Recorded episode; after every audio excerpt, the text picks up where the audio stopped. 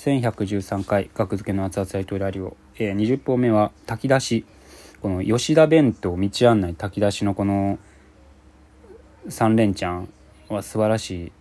この 3, 3つがこのもうこの頃もう量産してた、えー、学付け替え歌機のトップ3みたいな感じですね。吉田弁当道案内炊き出し。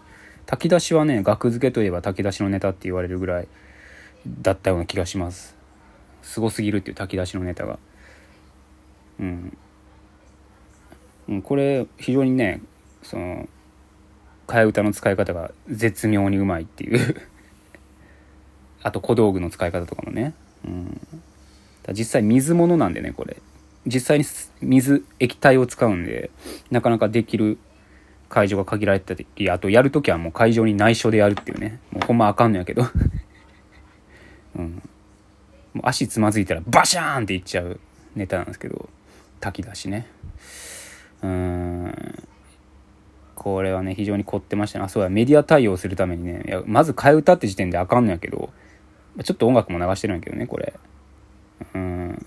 悲しみの果てにを流してるんですけど。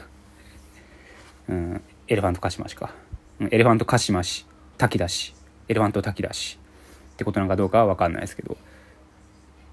うん。そうか。悲しみと炊き出しで踏んでるんか。韻をね。そう何やったっけ。